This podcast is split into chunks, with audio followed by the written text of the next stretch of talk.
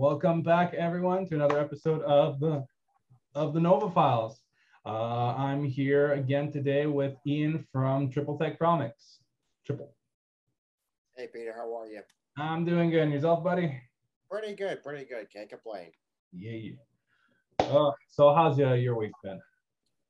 My week has been pretty good. Um, it's it's just been uh, crazy, you know, just doing the other projects, but also uh, for those of you who have not know do not know this, I actually have my own um, YouTube channel, which is called Triple Threat Comics YouTube channel. Self-explanatory, right there. Nice. Yeah, you, you told me it's been going pretty well. Been getting some good views and subscribers, man. I checked out some of the videos. They're really interesting. You talked about the um, how you got started with your main series. Yeah, yeah. It's uh, it was crazy. It just um, just trying to develop that uh, series, Codename Hunter, during college, and then bringing it to format during graduate. It was uh, it was mind blowing because I never did a series like that before. Awesome. And yeah, you also had, I think, uh, what was his name? Eric, right? Uh, you're co-creator for that series? That's right. He's actually the co-founder of Triple Threat Comics, and he's the creator of our other series, Soul Racer. Nice. Yeah, I remember I saw some of the the Soul Racer on your Instagram. Like, I really like the style you got in that book going. It's really cool. Yeah. Oh, Awesome. Well, I'm really glad to hear you're making good progress on that channel because as indie creators, we all know how important it is to get our names out there. Absolutely, because we want to make sure that people like our stuff, and it's also uh, it's also appreciated to have other indie creators support each other. So that's always a plus. Oh yeah, definitely. I keep saying, man, we need to have the Shonen Jump of indie comics at some point. Oh, absolutely, absolutely. But then again, like getting all those people together and all those egos is like it's a recipe for disaster as well. Oh, we can't be notorious to have uh, egos. Basically. All right. So this week's topic. Um, we're going full sci-fi this week, and we're going to be talking the Orville. Mm. Uh, so for those of you who don't know, the Orville is the uh, brainchild of Seth MacFarlane, who basically said, "Hey, I'd love to do a new season of Star Trek." Star Trek said no. So then Seth MacFarlane said, "Well, screw you. I'm going to make my own Star Trek with blackjack and hookers." Actually, it's Star Trek Next Generation that he's done. Yeah. And, you know, for the longest time, the Orville was the best Trek on TV. yeah, I will say this. Uh, uh, we can't say this now because there have been a, a, few good shows in the Star Trek universe. Yeah, no, definitely. Uh, but the difference is with this particular series. How do I say this? Let's start by talking off with the first two seasons. So this, the first two seasons were on Fox, and uh, they were basically portrayed as the funny parody Star Trek show, and that's how it was sold. And you know, there was a lot of comedy in it, a lot of uh, hu- not, a lot of similar humor, and I really enjoyed the humor. I, but the the truth of the matter is, it felt like a modern day Next Generation. It did because it, it what's interesting that you mentioned that is some of the writers from Next Generation have actually written uh, episodes on the Orville. Mm-hmm. It has that type of feel. Yeah, and you've even had a few Star Trek alum, uh, alumni appear as like cameos or guest characters. Uh, Robert Picardo, the doc, the EMH doctor from Voyager, played the role of one of the characters' fathers and had an entire episode in the show. Yeah, I also think um, I think Will Riker, the actor who plays Will Riker, I think Jonathan uh, Frakes, I think is his name. I, I don't know if I'm pronouncing that right. He actually directed a few episodes of The Orville, I think it doesn't surprise me because the the Orville, while it was in the 40 minute story structure, felt a lot like a TNG episode where you had your A plots and your B plots, giving all the characters something to do. Yeah. And sometimes they would uh, mesh together, sometimes they would not. Essentially, what's going on with this series is that it's a um, how do I put this? It was TNG in format, in spirit, and in love because you know, some of the episodes felt like they could have been right out of TNG with their uh, with their concepts, and some of them were right out of Star Trek too. There was that one episode where they discover a planet, and the planet comes in and out of phase with our reality, and every time it goes away, it's like, oh my god, a bajillion years pass. Like I, I'm not gonna think of the actual number here, but like, and that's kind of a mix of a DS9 episode and a Voyager episode. Yeah. And I love how they actually brought that back around in the new season, which we'll get to. Yeah. And you know, before I, I, I hog all the spotlight here, what were your overall thoughts with the first two seasons before we talk about the third one? Well, as we all know, the first season of any series is pretty much the experiment, just to see what works and what doesn't work.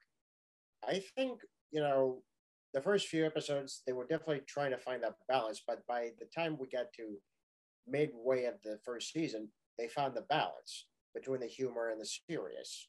Yeah. And because they were able to tackle some very tough storylines in that first season, but still I find the humor in that. And that extended into season two. But with season two, you know, they went bigger, you know, especially with a lot of the plot elements and also just introducing a new enemy, which you didn't see coming. Oh yeah, yeah. It's like, oh, you think it's gonna be oh this this fun little uh, alien race, but nope, they're gonna be our new big bads. Yeah, that that's what I liked about the, the, the second season more most is because the twists, because they had a Mhm. lot of bad twists than season one did. Yeah, and the other thing I like about this series is there's no um, no transporters. Yes, uh, I'm sorry for all the trekkers out there that you know we're hoping for transporters. No, sorry, uh, you don't have even though the, the some of them wear red uniforms, you don't have a transporters malfunction. Sorry, doesn't happen. And I am actually thankful for that because I think like the transporter was just such a huge crutch. Okay, all right. Like, cause I, you know, you can just explain so many things away. It can make things convenient and all that. Whereas, you know, now you have to actually take into account shuttles, docking, etc. Yeah, that, that's another thing about uh, the the original Star Trek series and even Next Generation. There are a few episodes where they actually do take the shuttle, you know, um, that- and something goes horribly wrong. And I actually like that aspect because you get to see our crew members vulnerable. Mm-hmm. That's something that Orville does very well. You see the crew members at their most vulnerable. Which I very much like. You know, it's like, and the cast of characters is very interesting. You know, you have Seth MacFarlane playing the captain, who's you know the wisecracking guy in charge, but he's still a pretty by the book officer. You can see they're all very serious in what they're doing. They're seasoned, uh, they're seasoned officers, and uh, one of the other very interesting relationships that's on the show that I like is that his uh, his helmsman is actually his best friend outside of uh, the crew. So it's like he can say, like, you know, in front of the crew, I have to put on this face. I have to tell them everything's going to be okay, that we know what we're doing. You're the only person on this ship I can talk to. yeah, I always like that aspect because you know he can be real with him, you know, with Malloy, but he can't. He also be real with Kelly as well, but it's not quite the same thing. Yeah. Because his first officer is also his ex-wife. Yeah, awkward. Yeah, but let's get into the story behind that. Um, in reality, Yep. she cheated on him because high possibility she was uh, under alien pheromones, as we find out later, but no one's 100% sure. And, you know, all that kind of ruined his life. You know, it affected his mental state, it, it affected his work because the whole concept like, oh, you're too into your work and you're not paying attention to me. So she pulled some strings and she got him a captain's seat. So the reason why he got the job, let's be honest, is because his ex-wife felt terrible about what she did to him and pulled strings to help him get the position. He doesn't know that at first, but Yeah, when he does find out, it's more than a bit awkward. yeah. And she uh, stays his first officer, even though it's very awkward because at the end of the day, professionally, they just work very well together. Yeah, Yeah. And you know, as the series progresses, you actually find them putting aside like season one and two is full of ex-wife jokes. yeah, absolutely. But you get to season three and you start seeing like, you know, they're they're friends again. They're they're uh they're a good unit. Yeah. I know there's always that will they or won't they thing. I think with season three, it really doesn't matter.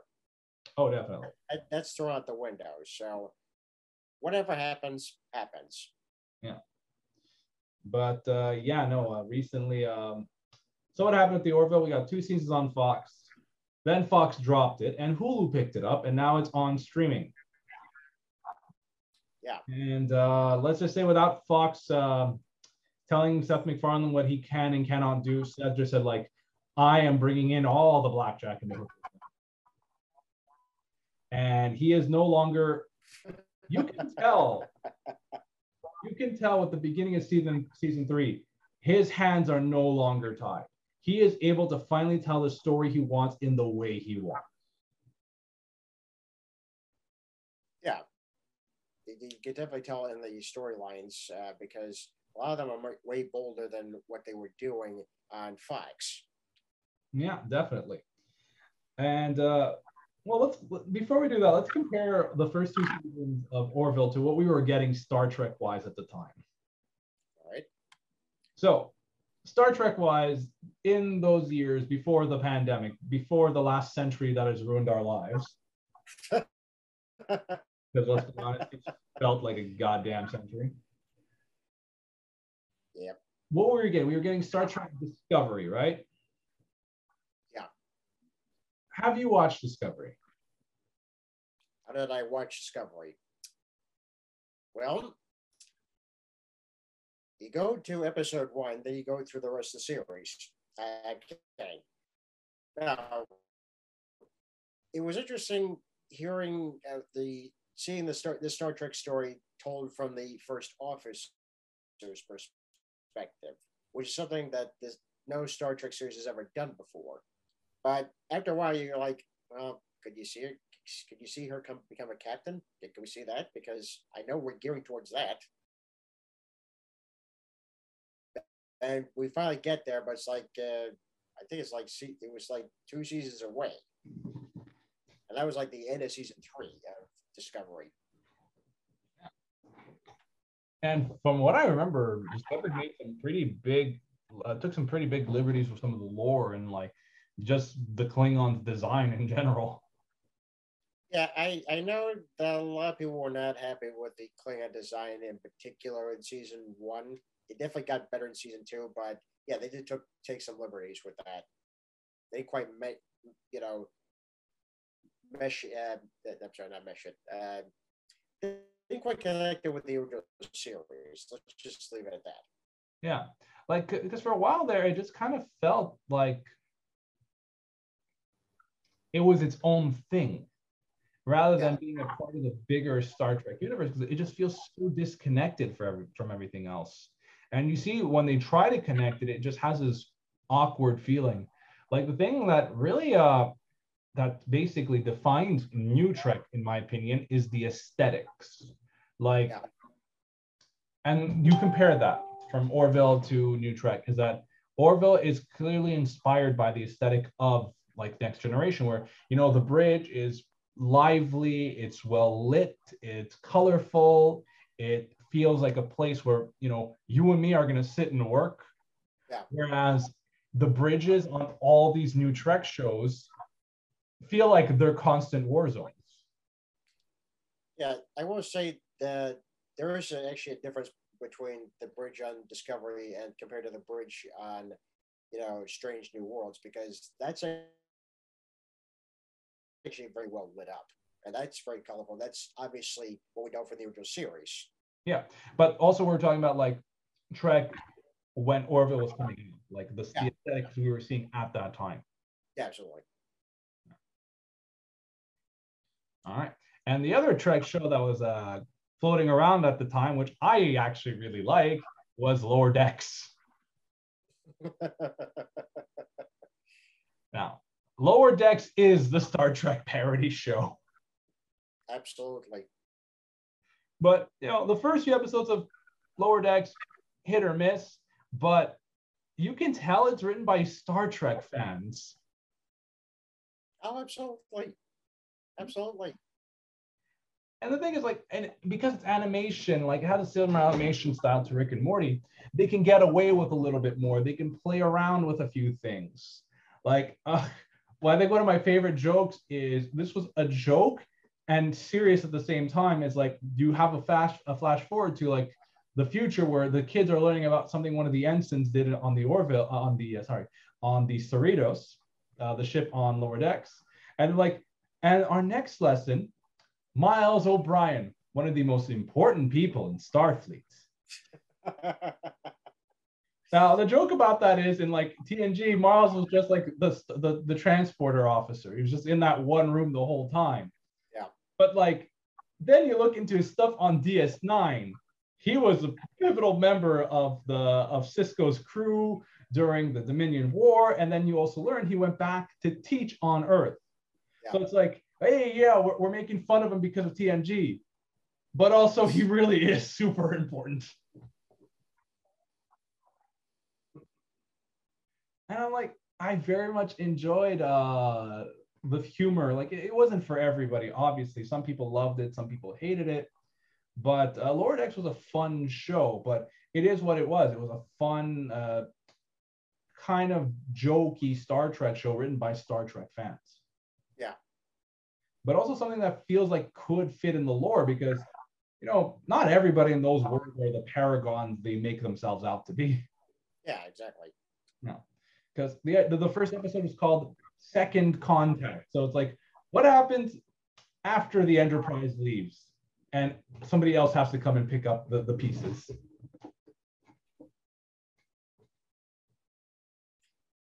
um, yeah, the thing about Lower Decks is that, yeah, it is written by uh, fans pretty much, and it does make fun of the lore a bit, especially with the motion pictures. If, because if you remember, there's an episode um, where they were making fun of some of the camera shots from Wrath of Khan when they're shooting the Cerritos. Oh my god, that, that that entire episode was a joke on how the movies were made, like the blowing up of the ship, like the this the the stakes, the villains. It was just it was good. It, was nice to make fun of the, the, those movie those classic movie moments, you know. But it was also, you know, it makes you think back, saying just how, also how great the films were. Mm-hmm. I thought it was a nice uh, touch to actually have that little signature at the end of the into the simulation. Oh, definitely. It was like it's a love letter to Star Trek and also a joke, uh, joking at it at the same time. It's like it's Star Trek when it doesn't take itself too seriously. Absolutely. Yeah, and also when they ended up just bringing in the Pakleds as the main villains. oh, and we also finally got to see Riker captaining the Titan that was such a cool moment, especially when you had the the TNG theme song in the background. Yeah. It's like, okay, this is totally Star Trek right here. Yeah, it became a running meme. Riker coming into the last episode to save the day. Yeah. Well, it was also good that that you actually got the original actors from TNG to play those parts, but they were making fun of themselves, which was cool. Yeah. The good thing about this series is that it can revisit any part of TNG because it's animated, and let's be honest, most of the actors are still alive. Yeah. So if we ever wanted to, uh, I don't know, go to DS9 and catch up to see, to see like what happened with Sisko, we can do an episode on that. Um, we uh, wanted to take do an episode in the Delta Quadrant because some you know space shenanigans happens. We can do that. Uh, Tom Paris was in an episode as a cameo, and it's like, oh yeah, he was apparently ever since Voyager, like the entire Voyager crew are all celebrities. And he was just going around telling stories, signing autographs. And you know, that's like a good example of Trek, but like it definitely took itself as a comedy. It's far less serious compared to the Orville. Yeah. All right. So why don't we start talking about the uh, the third season of the Orville? Yeah. Um, the first episode really starts with major repercussions from uh, the betrayal of uh, Isaac, you know, the android. Yeah. So, uh, long story short, uh, season three is following up after um, the uh, Kaylon, which are basically the Geth, like the Geths mixed with Cylons, Mhm. uh, saying like, yeah, all organics are dangerous. They're going to try to kill us at some point, so we're going to need to kill all of them ahead of time. Begin the massacre. So Isaac um, was originally their scout. He realized this was wrong, turned against them, and he's still serving on uh, the Union ship, but you know he has to deal with the fact that a lot of people don't even want to be around him because they blame him for and his people for what happened. Because you know what, you know humans are humans. They they want to take everything down to a black and white, and just like uh, the Kaylons are all evil. Yeah. And I think the first episode like is what like I started to notice. This series uh, was very comedic for a good chunk of time.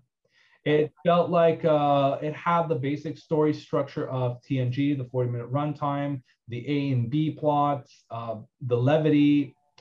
But then season three starts happening and the entire atmosphere kind of changes. Yeah. And you know, I said this like, okay, the first episode is going to be heavy, but then they're all heavy. Every episode in season three has like a very heavy subject matter. It's less about discovering new world. It's, story building, which is good. I like it, but I personally kind of miss the comedy. I, I do. I feel I do too because I feel they have lost that balance. Yeah, so well with uh, seasons one and season two was the humor and you know the serious serious storylines. They had balance. Now everything's a bit out of whack. Yeah. felt the recent episode, we got some of that humor back, which I'll talk, which we'll talk about in a minute. yeah, definitely. Like, so let's summarize. So this is gonna be heavy spoilers. You know, if you're uh, you're avoiding spoilers on the the, the Orville, don't don't watch, don't listen to the rest of this because we're going into uh, uh, knee deep in spoilers. So episode one is all about Isaac killing him, realizing that the crew is acting far less efficiently with him around. He can't go back home, so the only logical thing for him to do is to kill himself because he is a robot with no emotions. And that Uh, yeah, Yeah. go go on, go on. that's some pretty deep subject matter for an episode. It is. It is. It, it's it's completely. The minute I saw that, I was like, "Wow, we're really going here." Yeah. And like the, the topics in these episodes just progressively keeps getting darker. Uh what was the second episode about again? I'm just uh, drawing a blank right now. Uh, this was when the crew was actually trying to go under uh, undergo the diplomatic uh, negotiations with the Krill. Oh, right. That's the one that went to hell, basically, or the demons, right? Yeah, pretty much. And then I think uh, the medical officer Claire is reunited with her ex-husband. Yeah, which is a very like you know pretty uh, TNG thing, which is fine. But then like the entire episode becomes invasion of the body snatchers. Pretty much, yeah. Then it also uh, brings to mind to a question: You're going into a strange place and you're not wearing hazmat suits. The Yeah. fuck? Yeah, or at least scan the facility, see what what bio uh, you know hazards are going around in the in the atmosphere or just anywhere. Yeah. Wow, this is a derelict space station. Hmm, it seems to be working fully well. Hmm, it seems to have uh nobody around, no real life signs. Okay, everybody, take off your hazmat suits or don't bother to bring them at all. Somebody gets sprayed with space jizz, quite literally, and then he becomes an alien. Yeah. And then he is also able to transmit this space jizz onto all the other living organisms on the ship and slowly start converting them into uh, insect-like monsters. Yeah. Now- it, it kind of harkens back to um, a TNG episode where, you know, most of the crew members are de-evolving. Right. I also remember something similar like that on Stargate, like where everyone was going full caveman. Yeah, yeah, exactly. But the fact of the matter is, like, it was like one-off episodes. But this one, just because of what they could do and how dark they could be, it just felt so heavy and like the, the body horror was there, which is nothing new to Star Trek. Yeah. But because they also can do now hour 15 long episodes, there's also periods of time where things can kind of just drag out. Like I feel like having the 44 minute runtime, it kind of like says like we got to cut off all the fats. Pretty much, yeah. Yeah. And there's a lot of segments that you can tell, hmm, this is like this is fatty.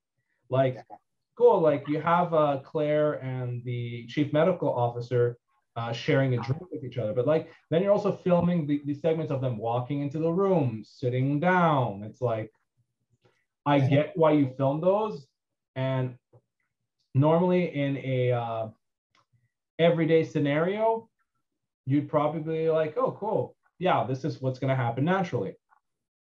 But in like a TV show, it's like you got to cut stuff for time.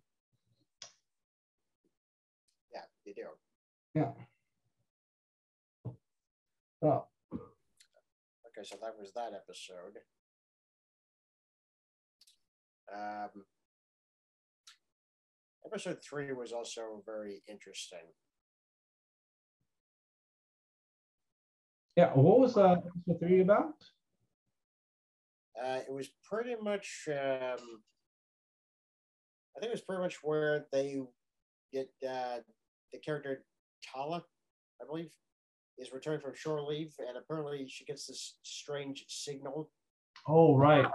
So remember earlier when we talked about that um, that's alien species that comes in and out of reality and they move super fast? Well, now we see them again, and they have basically ascended. Yep, pretty much. Yeah, they're ascended, they're immortal, and they're bored. They're basically three steps away from becoming the Q. Yes, and that's a very accurate description of them.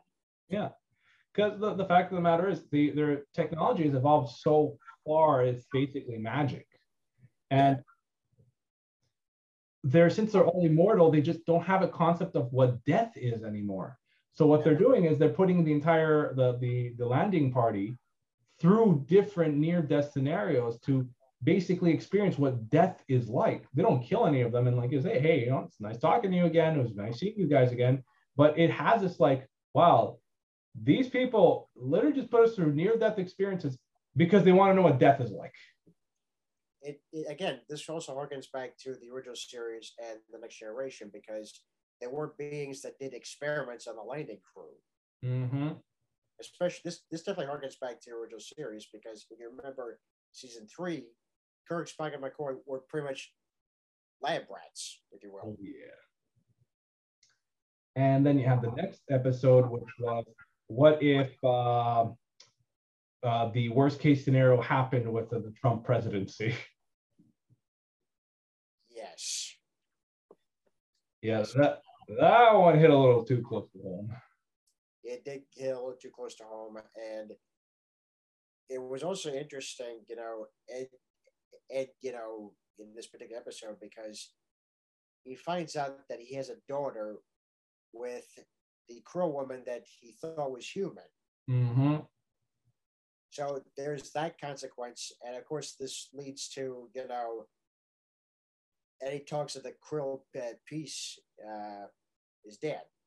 Yeah, because uh, whether it was a fair election or a rigged election, we don't know. But there was an election. They basically killed off the progressive movement, and a very much krill great again person took over and completely is like, yeah, we're going to completely isolate ourselves from everybody. We can take care of the Kaylon by ourselves. We don't need anyone's help. I'm just waiting for the episode later in the season where they get wrecked by the Kaylon. Yeah, and then Ed's gonna be forced to, you know, get get his daughter back mm-hmm. because that was a hell of a thing to, you know, keep secret, you know, and even she should have told him because he did have a right to know, but of course she's pro, pro uh, Krill and she's not gonna do that. Yeah.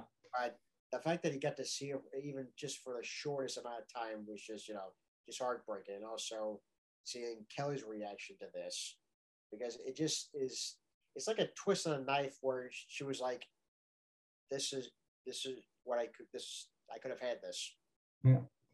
And then we got the Moclan episode, which was uh, also very heavy in uh, story content. Yeah. Um, yeah, that's the thing. I actually had a feeling that they were going to actually uh, deal with this sooner or later. Mm-hmm. Because it was not going to go away. It was going to come back. Yeah. Granted, uh, I did a little bit of research about it, and people have been taking it from interpretations from both sides of the political spectrum. People are saying like this validates their views, this validates against their views. It's a very because it's let's be honest, it's aliens, it's all metaphors, it's all allegories, nothing is direct. So people take the message they want, but I'm like, I'm pretty sure what they were going for was more of a liberal message, but people are not, some people are not taking it that way. No, no. Um, obviously everyone's got the different views about this particular subject, but you know, it, it is what it is. Yeah. You know, and I just thought it was a very brave thing to do. Mm-hmm. And it was completely heartbreaking that that last scene, you know, where um, Bortus's husband pretty much says, "I wish you were never born." I was like, why would you wish that in somebody just because they're different? Yeah, it's because it's discrimination. It's uh, political views drilled in. It's radicalization, and you know you see that in everyday people now. It's just like you know, it's I. It, it's scary. It's it's scary seeing people turning into this, acting like this. It's not the best of times. No, it really isn't. I hope it gets better. I really do. Yeah. But what was even better was Bortus loved her, loved his daughter no matter what. Mm-hmm. And I love him understanding her and fully accepting her. All came because the crew showed him Rudolph the red-nosed reindeer. Yes, which was pretty much you know the best thing to do. And yeah. you know, I love the idea like and they tried everything to convince him like why this was wrong or why they should be done in this way and nothing works. And like you know what? Let's just chill. Uh, we have this old earth movie we can watch. And it was no intention. It was rudolph the red-nosed reindeer. And it's like i have had an epiphany. Yeah. Yeah.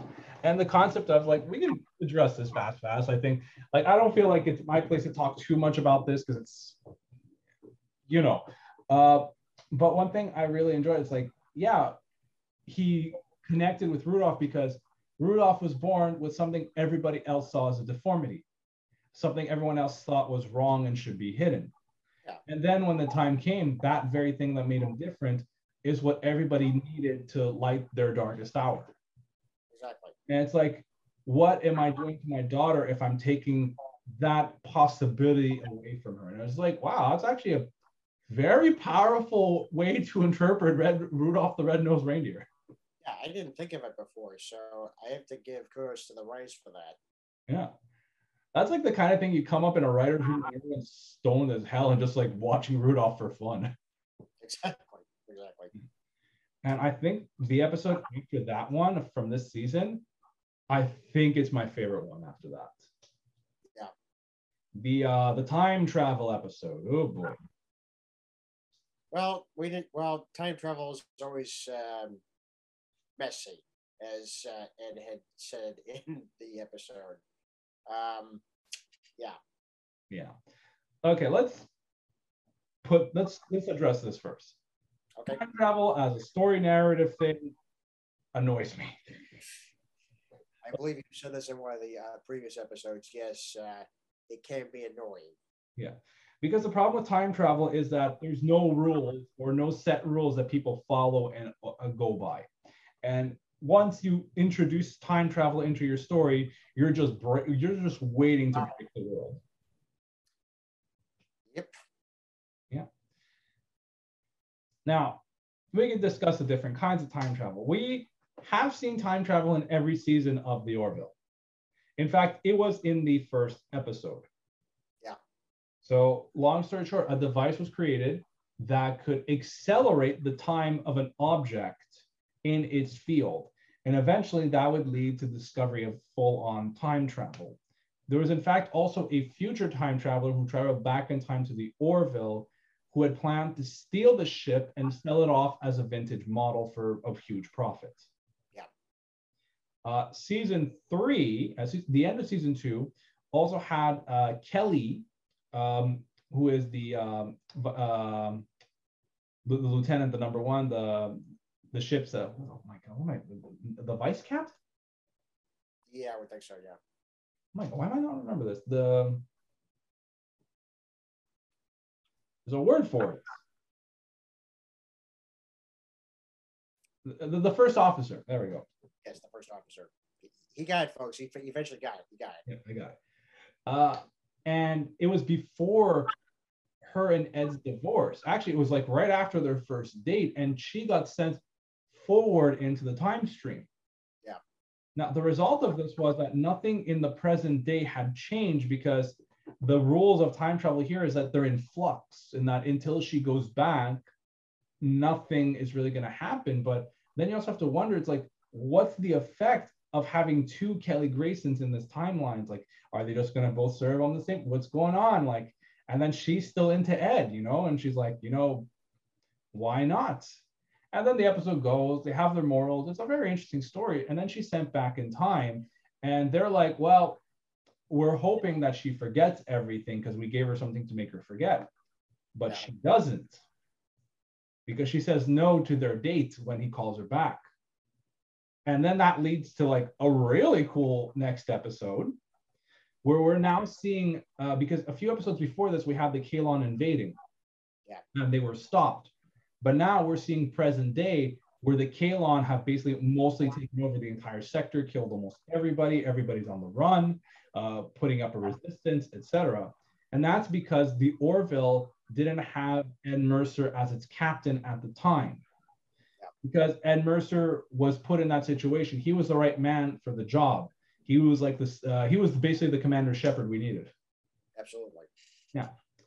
But because he wasn't because him and Kelly didn't get married, didn't get divorced, and he didn't get the captain seat, things went to hell. So then the idea was like, well, we know why this happened. So we got to send someone back in time to make sure the process that we put Kelly through actually goes through. We have to make her forget. Yeah. So they send uh, from this timeline, they send the doctor back, whom Foley makes her forget. And now we have an older version of that doctor somewhere in the world. And it kind of establishes some rule of time travel, whereas like there seems to be a fixed timeline rather than branching multiverses. But then we got the latest episode, and like I'm I have questions. Yeah, I'm sure you do. Why don't, why don't you take us through this episode? Okay, like uh, Peter had said, there was a device that Lamar, you know, upgrades. You know, the Orville is eventually attacked by a, a K, the Kalar, a Kaylon. Gordon actually leaves and tries to destroy this device, but in doing so, he accidentally is transported back to 2015 which some of you uh, Back to the Future people may actually recognize that date.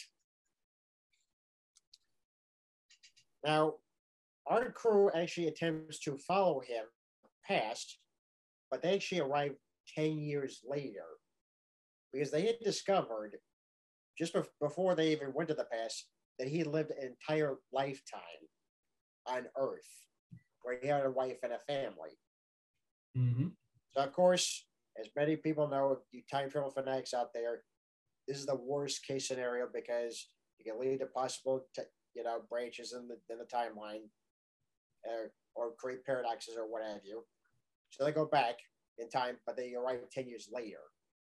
Which is why he ended up like he was already there for ten years, and he couldn't do it anymore. He was living in a cabin in the woods, and he comes from a, a, group of humans who no longer hunt, who no longer kill for fun or for sport or for sustenance, and it just messed him up. So it's like, screw it. I've been here 10 years. I've been living in solitude. I can't live like this. And he went out into the world and built a life for himself. Of course, Ed and Kelly are were completely against this. You violated the rules. Yeah, because they just showed up and like they don't know what I've been through. and they're like, we're we're forcing you to come along with us. It's like, okay, if I'm going, I'm taking my family with me. It's like, no, we can't do that either. Then like, what are you gonna do? You're gonna kill us. So like what they said, like, no, we're gonna go back in time and save you. We're gonna go back 10 years and save you when you wanted to be saved. And like, but what's gonna happen to me, my family, my unborn child? And it's like, it's an incredibly difficult decision. And you see like this because if this was a Star Trek show, this would have been the episode they wrote off Malloy. And like this would have been like his. I th- honestly thought they were writing the character off the show. I, I was like for a moment there because this, if this were a Star Trek show, they would never have done that. They would have left them back in the past because that's happened quite a few times. Yeah, including in Star Trek. Um, most recently, Star Trek Picard. Mm-hmm. Just for a second. Exactly yeah, we had the a captain, you know, uh, uh, part of Picard's pit crew. He decides to stay in the past, you know, because he feels that he belongs there. Of course, Picard tries to persuade him not to do that, you know, because of the timeline. But he's like, I never, f- I never fit, uh, you know, bridge of a star of a starship. I don't fit anywhere. Here, I fit. I'm home. Yeah. But and then like you know they go back in time, they rescue him at the right moment, and it's left up in the air whether that changed the other timeline or not, or if that timeline still exists. Because there is a very there, there is one thing they say. Oh, they went back in time two months before he even sent the message that he needed rescuing. And they established in the same episode like yeah i'm going to send the sandwich back in time uh, 30 seconds. Oh it just showed up. And now we have two sandwiches. So why didn't we keep both sandwiches? Like well if i don't send the present day sandwich back in time that amount of time it'll create a paradox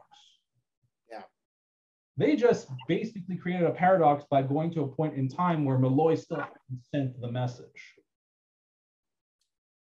yeah, so I think at some point they may actually have to deal with that. Mm-hmm. I have that feeling because, for what I've understood, especially the last episode of the season, the title is called Future Unknown. Mm-hmm. So we could very well be dealing with the consequences of their actions for that. Oh, definitely. Because the thing is, the way they got back to present day it makes sense sci-fi wise, but it just opens up so many doors for dumb shit now. Yeah, pretty much. Uh, basically, it's like, oh, the whole traveling light speed of light. Uh, you slow down and everything around you moves faster. So they just basically do like a back and forth, and they go back in into the future. It's like, yeah, but like that's incredibly dangerous. Even if you hit the smallest thing, you're gonna be fucked up. Like, had at any point they said like, yeah, but because we have knowledge from the future, we can plot a course where we know we won't have any collisions. Like this, the only way that this would ever work is if you already have knowledge and star charts from the future. If they just put a line in like that, it's like, yeah, scientifically you could do it, but it's so dangerous. Basically, anyone would die unless they had future knowledge. Yeah, that, absolutely. I just think like a line like that would have made that better because it's more. I just find that dumb because now at any point like, well, we need to get away from them. It's like, well, this is going to take like, well, why don't we just jump 50 years into the future? But then we have no way back. That's fine. Yeah. Yeah. And the most recent episode um, was also, it, it felt like a little bit more of the comedy aspect of season one. Yeah, for a very specific reason. Yeah. But toned down. Yeah, I, uh, I will say that. Yeah. I still feel that these episodes would have been better if they were still aiming for the 44 minute mark. Yeah, because we still get a lot of the filler, you know, because they're trying to fill out all this hour. But I do agree with you because we knew what worked in that 45 minute barrier. Yeah. They had a balance. Here, not so much. Yeah. Like I don't mind putting in like an extra 10, 15 minutes if like if it's worth it. Like, come on, we all love the visual eye candy of the ships, the battles. It's great. It's fun stuff. Yeah. But like, how do I put this? Then you have like some dragging out segments. You have segments where like, I actually really love the whole thing. It's like, oh, this race of all women, they're in charge. They treat their men like shit. And uh, okay, go onto the ship and get our bags and bring them to our quarters. And the joke is these women have a shit ton of bags because alien or alien or not, the women always pack large. and then you have Malloy and Mercer just like picking up all the, the luggage, like, okay, no, you go here, and like they're just having a difficult time with it. Yeah. Uh, you had like Bortus, like, who comes from a race of males who treats females like they shouldn't exist. Like, looking at this race, like, I don't get any race like this. They're all just looking at him and it's like, really, Bortus? Do you not see the parallels?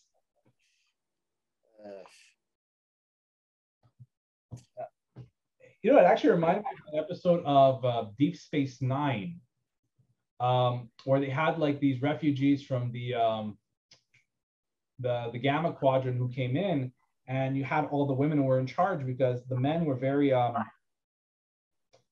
aggressive and not very intelligent. Yeah. Like that actually made more sense because you know the men were not in that culture in that society. The men were far more what's so animalistic compared to the women. And that's why the women took charge because they were smart and all that. And in their culture, we didn't really get to see much of that. We just like, oh well, men used to have wars and killed, and that so then we took charge. And like, I'd be interested to see how that happened. Yeah, maybe they'll explore that at some point. You know, just to just to see what that might look like. Yeah. But um, I, I don't I doubt it's going to happen anytime soon. Oh no, definitely not. But it would have been an interesting concept. Yeah. But and then we also got some the other thing. I'm telling you, man, this was setting off all my sci-fi flags, and I was surprised with how it ended. So the the thing that happens in this episode, Bring this up. yeah, is they find a Kaylon that has been reprogrammed to activate emotion. So now this Kaylon has emotions, no longer a 100% uh, logical being. And after evaluating everything that happened, realized they were wrong. And he feels actually bad about everything that happened. And he wants to help his fellow Kaylon have their emotional awakening so they can better comprehend the universe. And like he goes to Isaac and he tells him what he thinks. And then Isaac says, I see we came to a similar conclusion. And the thing is, like, I am just incredibly surprised how you, um, 100% logical being, was able to come to this conclusion while us who are older and more intelligent weren't. But once I got emotions, I was able to. So it's kind of, you know, it's kind of basically pointing out that Isaac, even though he's not never going to admit it, does have the semblance of some emotions. It, it's like with uh, it, it really reminds me a lot, especially the storyline of Data. A lot. Especially seeing how Data is involved. Isaac is clearly evolving still. Oh, yeah. And the other thing that really caught me off guard is what didn't happen. I thought the Kaylon by the end of the episode was going to die, was going to be tricking them, was going to be lying, but no, he isn't. He's like, well, unfortunately, because I'm an older model Kaylon, the upgrade is compatible with me, but not with you. And then this Kaylon goes about his day with his human friend, and they're going to go to the union and share all of his findings. I'm like, wait, that happened? This is going to be an ongoing thing? That's not a one off? Yeah, that was completely shot. That was completely shot because I didn't expect that to happen either. I thought it was just going to be a ploy to get inside the union, you know? It could be maybe down the road. Who knows? But it could also be like how they solve the Kaylon problem by giving them emotion. Yeah, again, those harkens back to again data because remember he got that emotion chip. Yeah. And he was able to feel it for the first time. So it's going to be interesting if we actually go down that road to see how much that the, the Kaylons actually have changed because they now have emotions. To see what have we done. But it could also come to the fact that where they just double down on their hate. This is another interesting point. So you got you got you know a little bit of the yang, but also the yin, a little bit of the yang. So you're not quite sure what's going to happen. It's going to be an interesting concept. And I've said this before, but the Kaylon are basically the Geth. They were a subservient uh, machine race that was created to be servants, and they were things, they weren't people. But then, because of how they were programmed, they started to gain sentience. So, what happened when the people realized this? They said, like, well, we're not going to allow that. In the case of the, in the case of the Geth, they started trying to destroy them. In the case of the Kaylon, they created devices that tortured them into subserviency to the point where they rebelled. They were a full-on slave race, treated as slaves and abused as such to the point where they could no longer tolerate it and killed their creators. Yeah. And I'm like, that that's fascinating. That is very interesting. And it gives you some nuance to the Kaylon as to why they are the way they are. And it even has one of the characters who was clearly racist towards Isaac for what happened and for good reason. But once she understood that this was a slave race who has no emotions and they're acting out, like you can, you can see where they're coming from. You don't agree with your end result, but it messed them up. Yeah. And I'm really curious to see where that's going to go. I'm really loving the new season. I will say I do miss the comedy more so. And I'm curious to see where they're going to take things because they're building up a lot of different things. They set up enemies with the demons. They set up what's going to be happening with the Krill and the Kaylon. Maybe some time travel. Who knows? Yeah. Uh, hopefully, uh, when we get to those situations, they'll pay off, you know. But I would like one episode where it's just light. You know, yeah, no we need just comedy for an episode. Yeah. Yeah. Oh, and we also had the subplot between um, the chief engineer and the uh, super strong girl. Oh yes.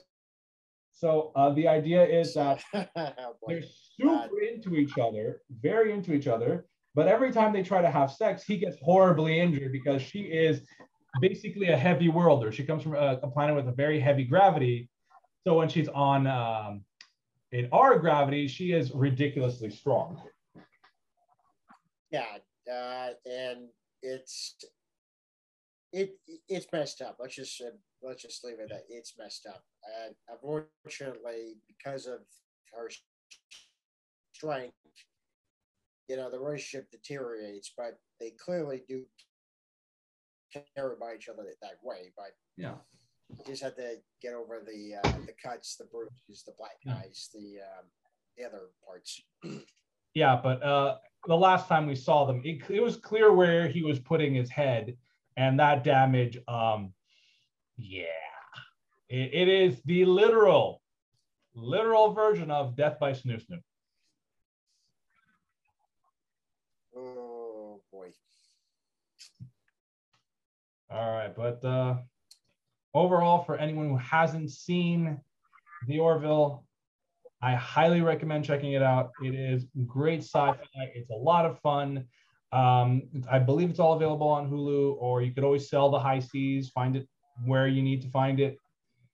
And I really hope it gets another season because this is good sci-fi. I feel like this is what Trek should have been. Uh, and I just want more. I, I love waiting for this every Thursday. Absolutely. So with that, I think we're gonna call it quits here. So just the uh, the basic plugs. We're gonna say make sure to check out our comics on uh, both uh, Instagram, uh, Sierra Nova Comics. They've launched their new platform that has all kinds of indie books for you to consume and enjoy from a variety of creators. So go down there, read some comics, uh, sign up, and you will not be disappointed with all the unique and great stories that are available there. And those include uh, Ian's books as well as mine. That's right. All right. And about you, Ian? Want to plug anything before we uh, finish up for today? Yes, uh, definitely check out uh, my series, Conan Hunter, on SierraNovaComics.com, and also if you would like to uh, check out my YouTube channel, it's the Triple Comics YouTube channel. Pretty much self-explanatory. And join me pretty much every Saturday night at 8 p.m. Eastern time. All right. Well, let me know when you're when you can have me on that show. absolutely, absolutely. All right. So thank you everyone for listening. Hope you have a great day, great weekend, great week, depending on when you're listening to this. And have a good one. Bye, folks.